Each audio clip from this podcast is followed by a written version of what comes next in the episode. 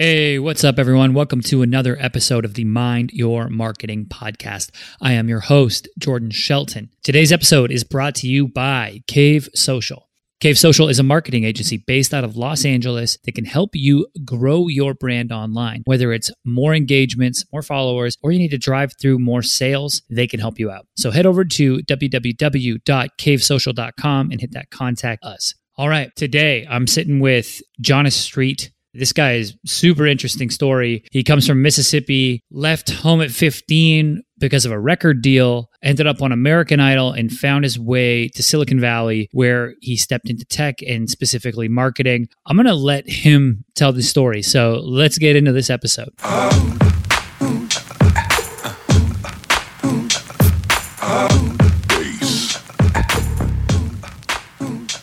What's up, everyone? Welcome to another episode of the show. Today, I'm sitting with Jonas Street. Jonas, welcome to the show. Man, Jordan, thank you for having me, man. I'm excited to be here. No, excited to have you on. This uh, interview I've been looking forward to for a bit. To listeners, to give you a little bit of background, Jonas right now is the global social media manager and senior PR specialist at Cadence Design Systems. He's also their leader in diversity, equity, and inclusion efforts. But he's got a really cool backstory. Born in McLean, Mississippi, eight out of 10 children. Yeah. Single mother, older siblings, big family. And then at 15, you ended up moving out of your hometown. You signed a record deal. Tell me a little bit about those early days, your journey into music, and how you got to where you're at today. Yeah, that in a nutshell is my beginning. And I have this thing that I call, like, I say the journey is the reward. because, you know, in life, we go about this thing like, I'm trying to get to this goal, trying to get to this or that. And once you get there, you realize how you got there was the reward, right? How you got there was the most impactful thing. So that's something that I've been really diving into lately, just thinking about my journey and how it began. Let's go back to the beginning in McLean, Mississippi. Grew up, you know, very, very humble beginnings, single mother. She, you know, raising all 10 of us by herself, basically. Uh, my father passed away a month before I was born. Uh, my stepfather passed away when I was like nine, and I found him dead myself. And it was during the um, the Bulls in Utah. I forget which year it was, but it was Bulls in Utah finals. And he was going for Utah, and I was going for MJ, of course. uh, I was in the other room. I said, I, I was like, okay, um, this is the Jazz room, and I'm going in another room. That'll be the, the Bulls room. You know, at halftime, I was going in there to check on them because, you know, the score was obviously Bulls was up, whatever. But I went in there to check on him, and I saw him. He was just like, just still, like he wasn't. His head was down to the right side, and he wasn't moving. And I just shook him because I was going to get a um, a cake. Like I don't know if you remember these like little Debbie oatmeal cakes. yep. uh, love those things as a kid, man. Uh, so I was so I was going to give a little Debbie. Ask I asked if I can get a little Debbie cake at a, at halftime, and um, I was kind of like shaking him, shaking him. He wasn't moving, so I went to my mom. I said, "Mom, uh, stepdad, he's in there knocked out dead like that, right?" And she knew right then and there that that he was gone because I guess a couple months before they had went to the doctor and said the doctor told him he had a certain amount of time to live. So she kind of knew when it, she knew it was happening, but just didn't know when it would happen. You know what I mean? So, but before that, literally before that, I remember vividly that same year.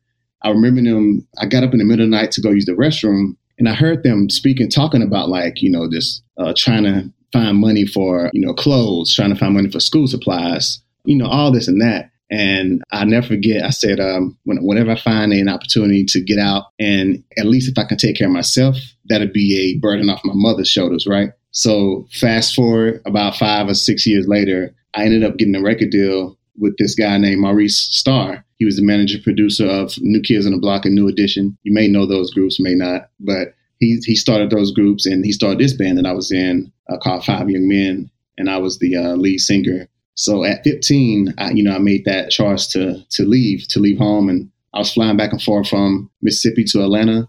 And the, the toughest thing about that was not leaving. It was more so leaving what I had built up. So I had at that time in high school going into my like sophomore junior year, and I was playing basketball. So I had the you know the 4.0 grades in, in high school. I had you know these different colleges reaching out to me about coming to play ball more specifically Auburn University, because of my my academic ability and my athletic ability. Uh, I was rated like a number one guard in my district at the time. I remember remember very vividly, like, man, like, do I give this up, or is there a way that I can do both? You know what I mean?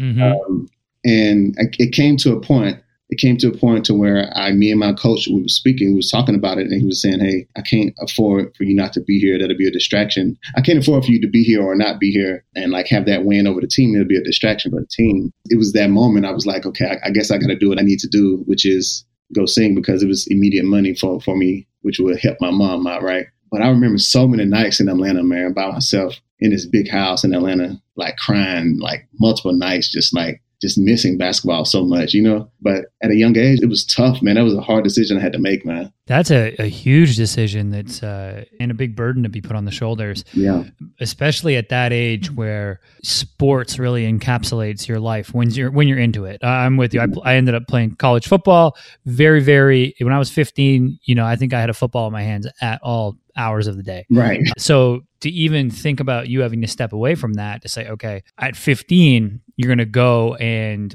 pursue music like this. Right. And and there's so many levels to that. Not only okay, stepping away from basketball, but you're in a new city, right? You have a right. job. Yeah. Uh, you know, uh, and it's in the creative industry. I feel like you learn how to swim by being thrown in the water when it comes to things like that. Absolutely. um, okay, walk me through. So you're there, you're 15, music. Now, talk to me about today and where you're at, and how do you think that that experience has really helped you throughout your career, either through you know expressing creativity, or even if it's made you want to give back and with some coaching in basketball. I see you do you know from reading your bio, you do some volunteer work as well. Uh, talk to me a little bit about that.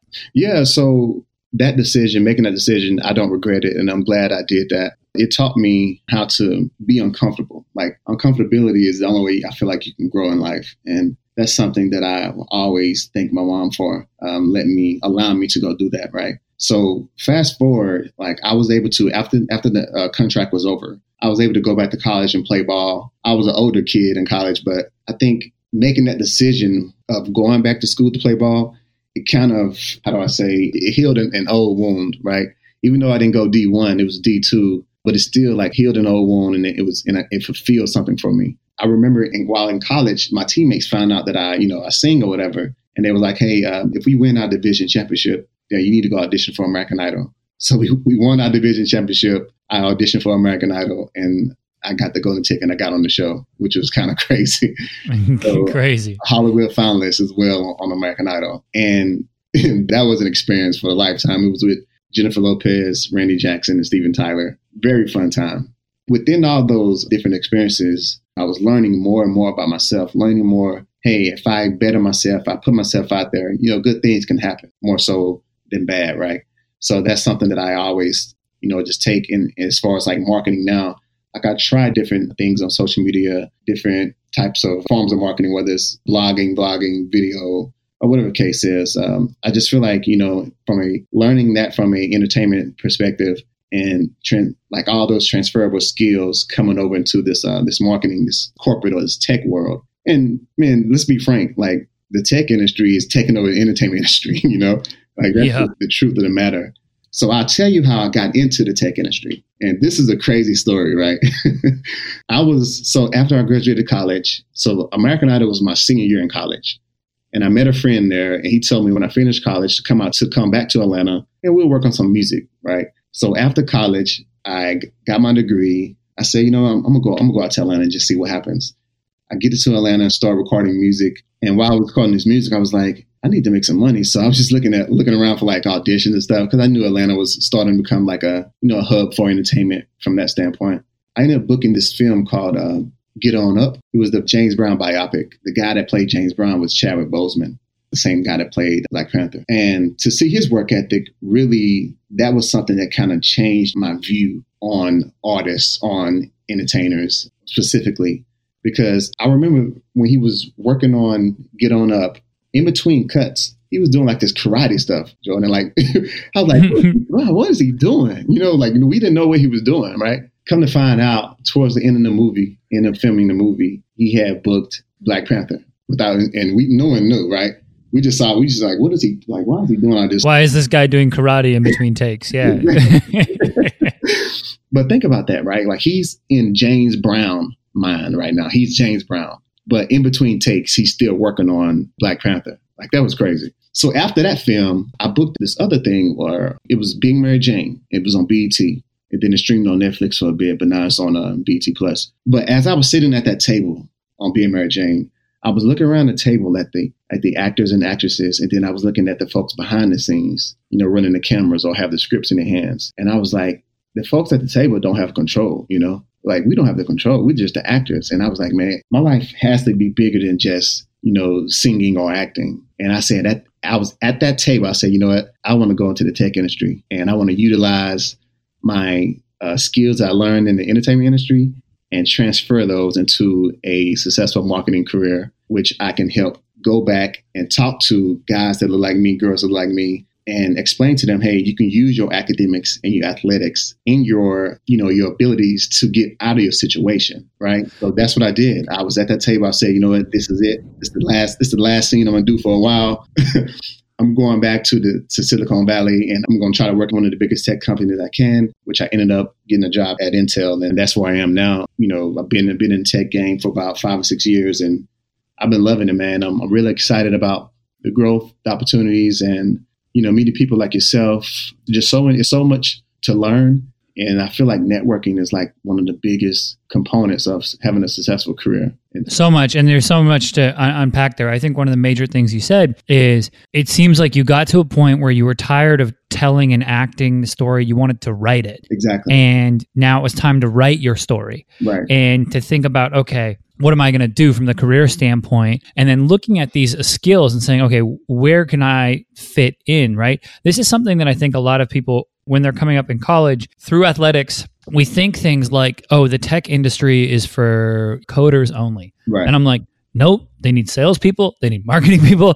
like there's a full operation and you can fit in. And not only fit in, but you can excel. And then you can take the elements from your story. It's like taking the elements of creativity, obviously being able to put yourself out there. If you've sang in front of people, you definitely are not going to be afraid to you know put a presentation in front of somebody right and then two taking the athlete mentality of saying okay I put it out there, but if it's not up to my standard, I'll go back, I'll work at it again. Yeah. So really being able to go through and mold and, and take, you know, the work ethic from sports and athletics, because the, the thing about college athletics is they are not forgiving. No. if you lose, you lose, and you, you're going to wear that. I guarantee you, you've got a missed shot or a reel of them in your head of shots you missed throughout your career. I have missed throws throughout my career that I'm still like living, you know, thinking Right. about like, oh, I wish if I read that differently, I would do this.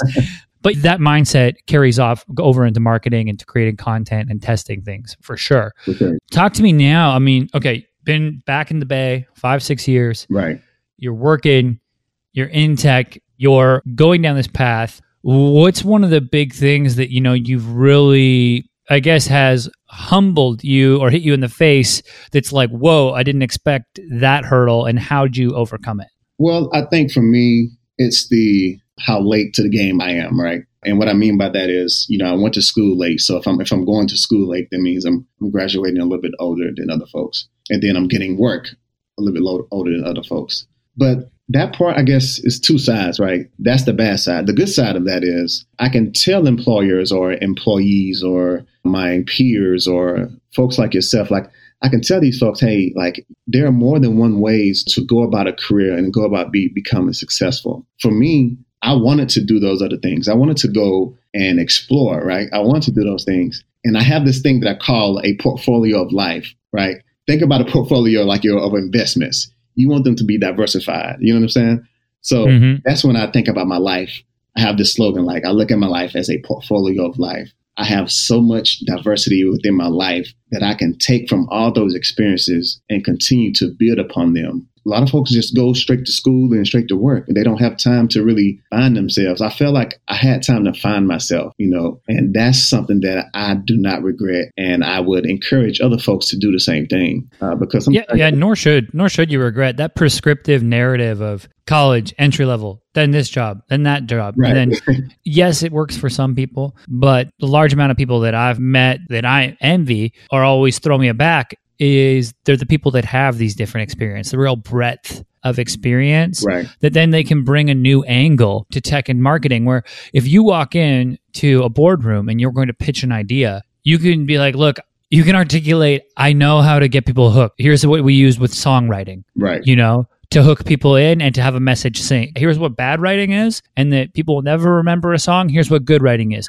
How do we apply that to our marketing message? Absolutely. And things like that. Yeah, like you said, it's just bringing in that portfolio of life, which I, I like. I'm definitely stealing that for my next dinner party. Just uh, definitely, definitely. Um, yeah, but you know, bringing that in, and then I think that only helps exemplify the experience and it's something that employers are looking for. And why i say that and i say that on the show because people who are listening who are maybe wanting to get into marketing tech or they want to start their own business but they're thinking oh i don't have the skills. I didn't go and get this fancy mba or whatever. Like it's not a necessary thing. I would say is a false hurdle a lot of the times. Correct. In terms of just being able to say having that confidence and feeling empowered enough to go, okay, I'm going to go for this. I'm going to go for this career. I'm going to start this company, whatever it may be. Right. Now, you've got all this, you got the portfolio, life, the experience, 5 6 years in the bay now. What's the next thing? What's the next thing that you're aspiring to, you know, go after when it comes to, you know, career or personal?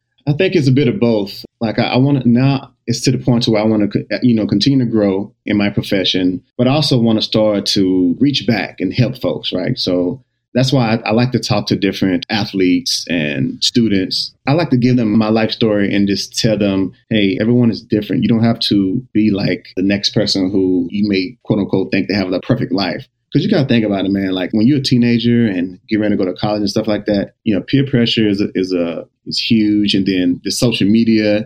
You know, some of the people are fake on social media. Then so it's like, man, if, if you don't have what they have, then you know you feel like, what are you doing with your life? And you know, you just turned twenty, or you know what I'm saying. Like, so I'm trying to explain to them or share them like my story of going to school later and and still being able to succeed, right?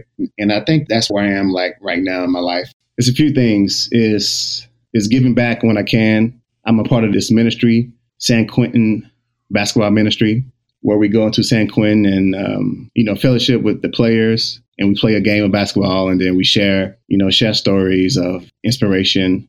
That's something I love to do. I have a brother that's been locked up for a while now, so I try to give back there as much as I can and encourage and then also you know talking to younger athletes and, and younger students about really not conforming to peer pressure and not being so how do i say influenced by what you see on social media. Because you know as you and i both know about social media there's a lot of fakeness on there. I can just 100 100% so definitely just trying to you know explain to them there's there's more to life than than what you see on IG or TikTok or YouTube or whatever the case is. And just really, really, really trying to find yourself. And when you're that young, the only way you can find yourself is you got to explore. You got to try different things. Right. So that's where I am, man. And, and, uh, like I said, as I continue in that space, I think I, you know, I'll continue to, to also learn more about myself and learn more how I can be of of service, you know, from a marketing perspective. And being a leader in the marketing space and an underrepresented minority in this market space, I feel like my voice and my experiences will be is something that's needed. And I'm just happy to be here to deliver this message. No, that's unreal. I, I think there's a you know a couple of things you, to to pull out of there. One is the best way to learn is to, to start teaching because right. you start to learn more about yourself through that process. And then two, it's so important to send the elevator back down as you start to ascend. Right.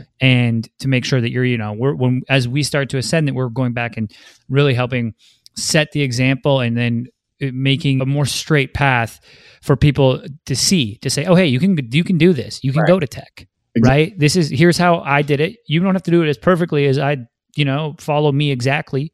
Right. But you're going to create your own path and you can get here. That's so powerful. And then the last thing is social media. I say this all the time. You're either using it or it's using you. Right. And you need to know when you're being used by it. Mm-hmm. When you start to feel insecure or you see somebody on Twitter who says something and next you don't even know this person and your blood pressure starts right. to rise. Right. And I catch myself and I'm like, why am I letting somebody troll me? We're both in it professionally. Exactly. So the everyday consumer, never mind being 15 years old, you right. know, and having to take in these messages and thinking that, oh, I'll be happy once I, you know, get an Instagram photo in Hollywood. Like that's just that's that's not real life. No, it's um, not life. I think those are all massively, massively important and uh, definitely, yeah, I think powerful as well. Yes, man. I agree. Cool. You know, before I let you go, let people know where they should connect with you online you know, to follow more of your journey? Yeah, I'm on LinkedIn, Jonas Street, and all of my other socials, Instagram and Twitter is Jonas underscore Street. Beautiful. I'll link those in the show notes. So if you guys are listening, just click that link and, and you can head over and uh, connect with Jonas on any any of the platforms. Definitely, man. Thank you. Cool. Hey, man, it's been a pleasure. I loved hearing your story and what you got coming next. I'm excited to follow along, see where see where all this goes. Yeah, man. Um, look forward to talking to you again, man. This has been great. For sure. All right, guys, that's it for the episode. If you like this, please hit like, share, subscribe. If you're feeling real friendly, maybe leave a review. And until next time, I'll catch you later.